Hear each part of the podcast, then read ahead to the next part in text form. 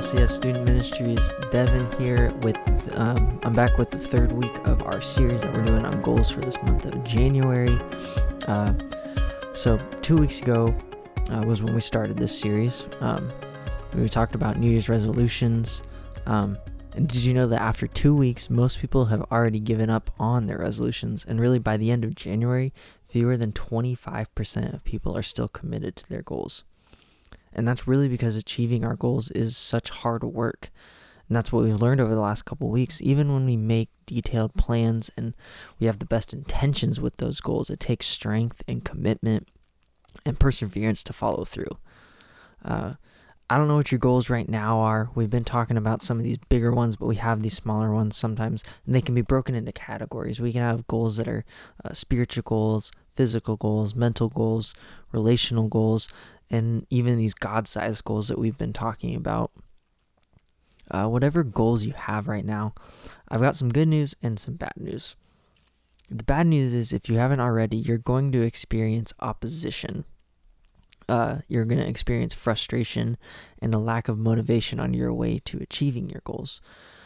The good news is that there's hope that when your goals are too much to handle on your own, that that God's there for us. When things get difficult and you feel weak or discouraged, how do you keep pursuing your goals and finish strong?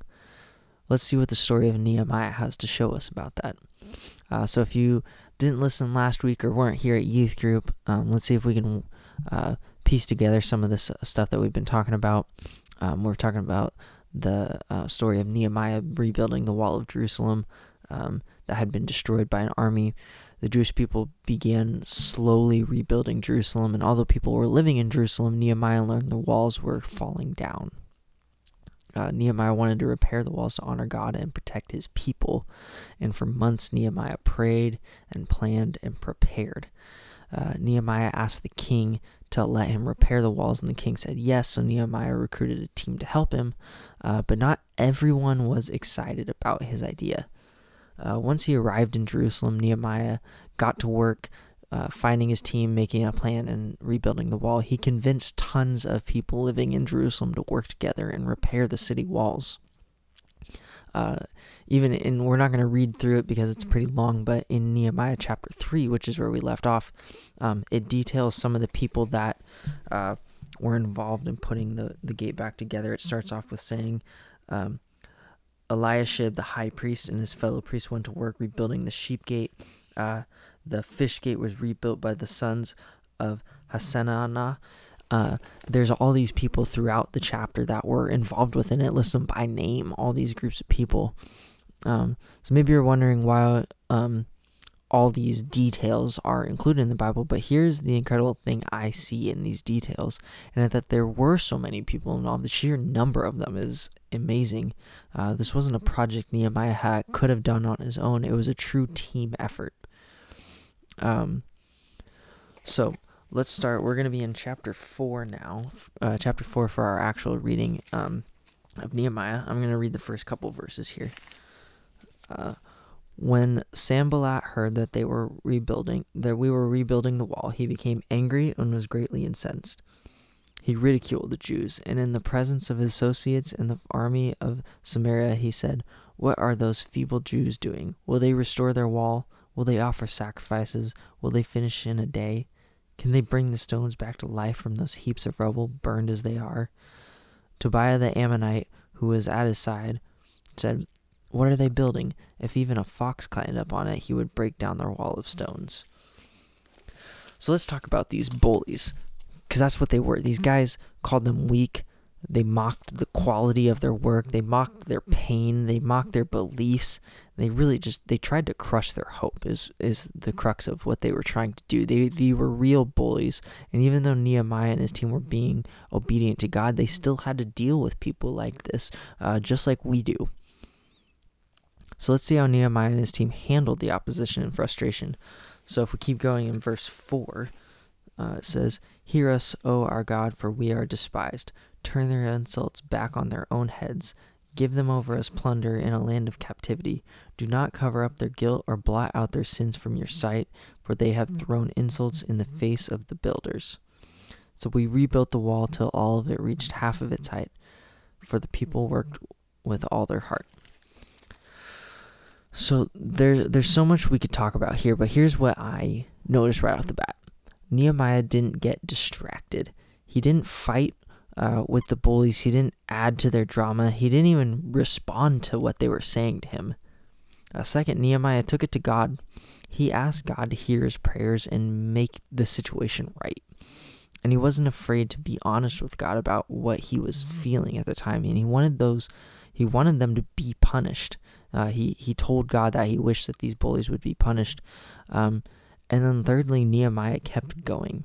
He and his team uh, kept building. No matter what those guys had had to say, they rebuilt the wall to half of its original height, and everyone poured their hearts into it. And that's amazing. So let's keep going. Uh, this is going to be the longer section, verse 7 through 23. It says, But when Sanballat, Tobiah, the Arabs, the Ammonites, and the men of Ashdod heard that the repairs to Jerusalem walls had gone ahead and that the gaps were being closed, they were very angry. They all plotted together to come and fight against Jerusalem and stir up trouble against it. But we prayed to our God and posted a guard day and night to meet this threat. Meanwhile, the people in Judah said, The strength of the laborers is giving out, and there is so much trouble that we cannot really build the wall. Also, our enemies said, Before they know it or see us, we will be right there among them and will kill them and put an end to the work. Then the Jews who lived near them came and told us ten times over, Wherever you turn, they will attack us. Therefore, I stationed some of the people behind the lowest points of the wall at the exposed places, posting them by families with their swords, spears, and bows. After I looked things over, I stood up and said to the nobles, the officials, and the rest of the people, Don't be afraid of them. Remember the Lord, who is great and awesome, and fight for your brothers, who, your sons and your daughters, your wives and your homes. When our enemies heard that we were aware of their plot and that God had frustrated it, we all returned to the wall, each to his own work. From that day on, half of my men did the work, while the other half were equipped with spears, shields, bows, and armor. The officers posted themselves behind all the people of Judah who were building the wall. Those who carried materials did their work with one hand and held a weapon in the other. And each of the builders wore his sword at his side as he worked. But the men who sounded the trumpet stayed with me. Then I said to the nobles, the officials, and the rest of the people, The work is extensive and spread out, and we are widely separated from each other along the wall. Wherever you hear the sound of the trumpet, join us there. Our God will fight for us. So we continued the work with half the men holding spears. From the first light of dawn till the stars came out, and at that time I also said to the people, Have every man and his helper stay inside Jerusalem at night, so that so they can serve us as guards by night and workmen by day. Neither I nor my brothers nor my men nor the guards with me took off our clothes. Each had his weapon, even when he went for water. So after so much opposition, uh, the strength of Nehemiah's team was starting to give out, and these these bullies, these enemies that they faced, were relentless. Uh, but Nehemiah was committed, and he was strategic. So Nehemiah, in this situation, he took it to God again. He'd been in constant communication with God since the very beginning, and this moment was no different.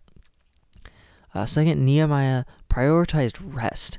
Uh, he knew he and his team needed rest if they were going to have the strength to keep going, so he found a way for them to work in shifts. And I think this is a huge part that gets neglected from our culture is this idea of prioritizing rest. Um, our work culture in America is work, work, work, work, work as long as you can, and we measure success by the hours that we work. Um, and so I think prioritizing rest is a huge boost to us accomplishing our goals. Uh, third, Nehemiah chose community. Nehemiah's team committed to protecting and supporting each other for as long as their opposition lasted. And number four, Nehemiah kept going. And this is again, the job was a little more difficult than it had been in the beginning, but Nehemiah never stopped. He kept moving forward, adjusting his plan, and getting creative in order to continue their work. And I wish I could tell you Nehemiah's opposition ended at that moment, but it didn't. He faced even more obstacles in chapters 5 and 6, both from his enemies and even from his fellow Jewish people. Uh, at one point, um, Nehemiah received a series of terrifying letters and even death threats. These men did not want Nehemiah to finish this wall. But watch how he reacts in chapter 6, uh, verse 9. My Bible will turn its page.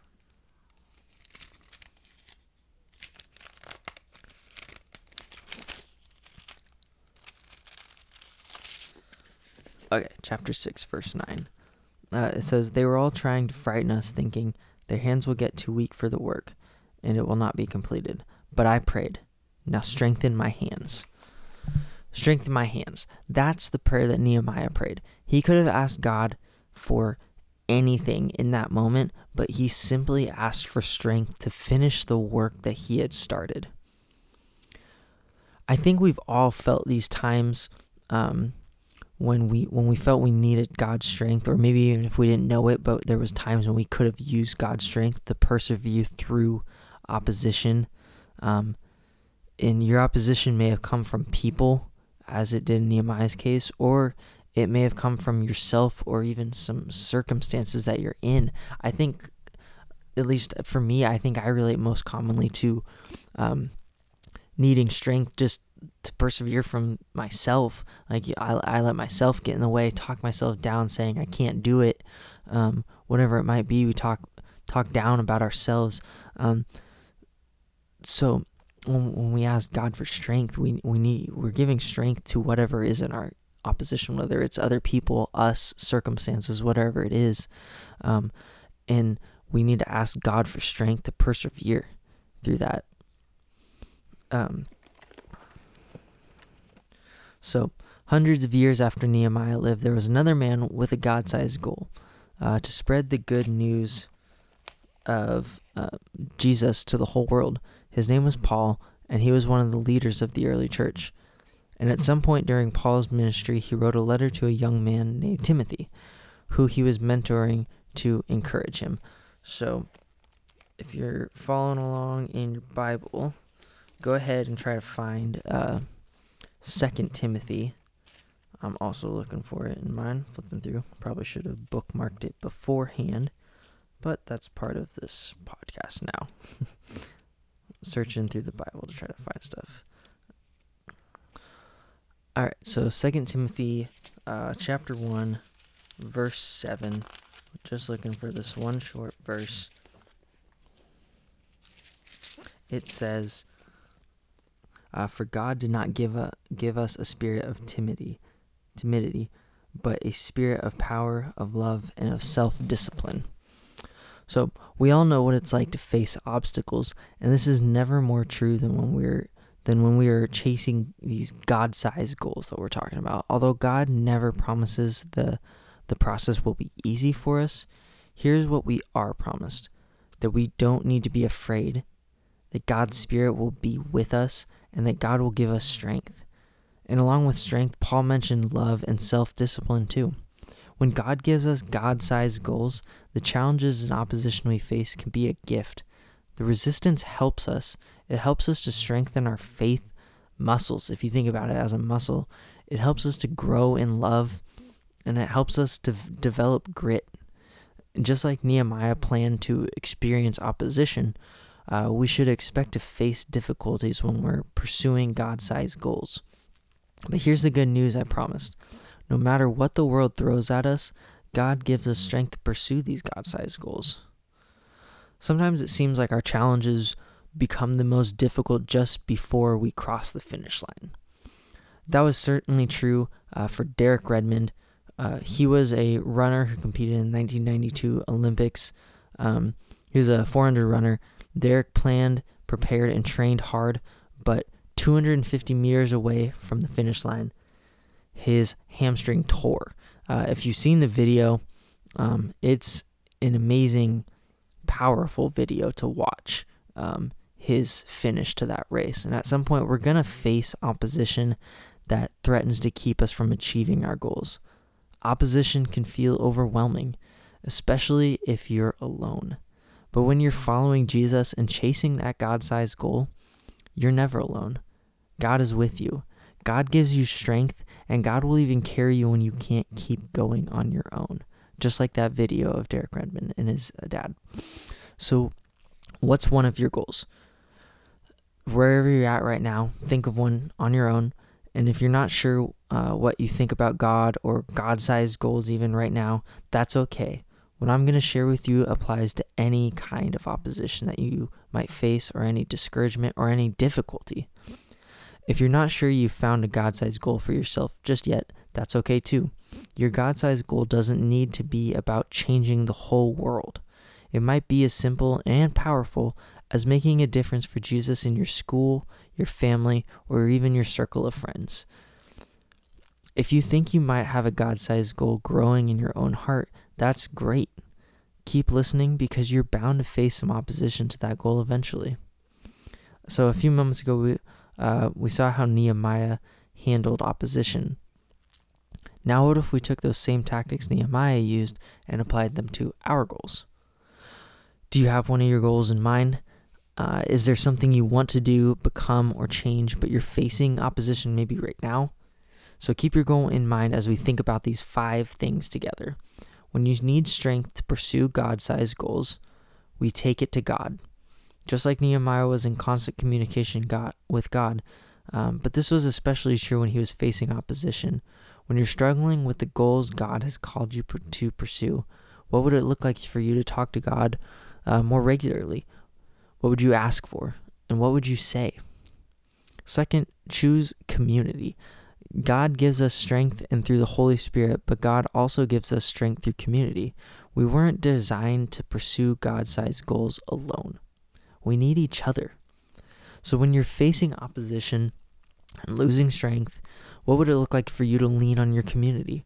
Are you surrounded by people that you trust?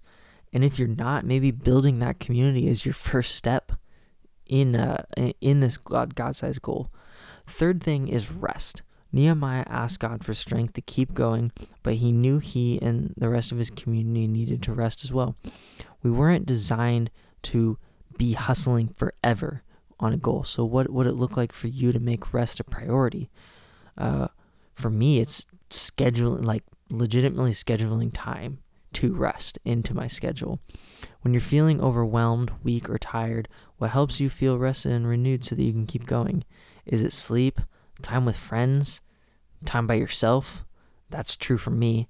Time away from the internet and your devices. Whatever it might be, figure that out. Uh, number four is don't get distracted. When you're following God, not everyone will like it or support your God sized goals. That's okay. It's not your job to please everyone else around you. All you need to worry about is pleasing God and staying close to the people who want what's best for you. So, what would this look like for you? Whose voices do you need to learn to ignore? Number five is keep going. Take a deep breath in. Now, slowly breathe out. If you can feel that breath, it means you're still here and you have another chance to keep going. Opposition will come, things will get difficult. But if you know Jesus, you've got the Spirit of God inside of you already, filling you with strength and power and love and self discipline. With God, you can keep going. So, what's one goal you're working on right now that requires God's strength? Have you got it in your head? Now, do you believe, like really believe God can help you reach that goal. If your goal honors God or was given to you by God, then yes, God can help you see it through no matter what comes. So take it from Nehemiah, Paul, and Timothy. God gives us strength to pursue God sized goals. Thanks, everyone. Uh, I hope to see you uh, on Wednesday nights uh, if you if you're not able to make it, but if you're able to make it in the future, I'm super excited to see you there. I love meeting with you guys. All right, I'll see you next week.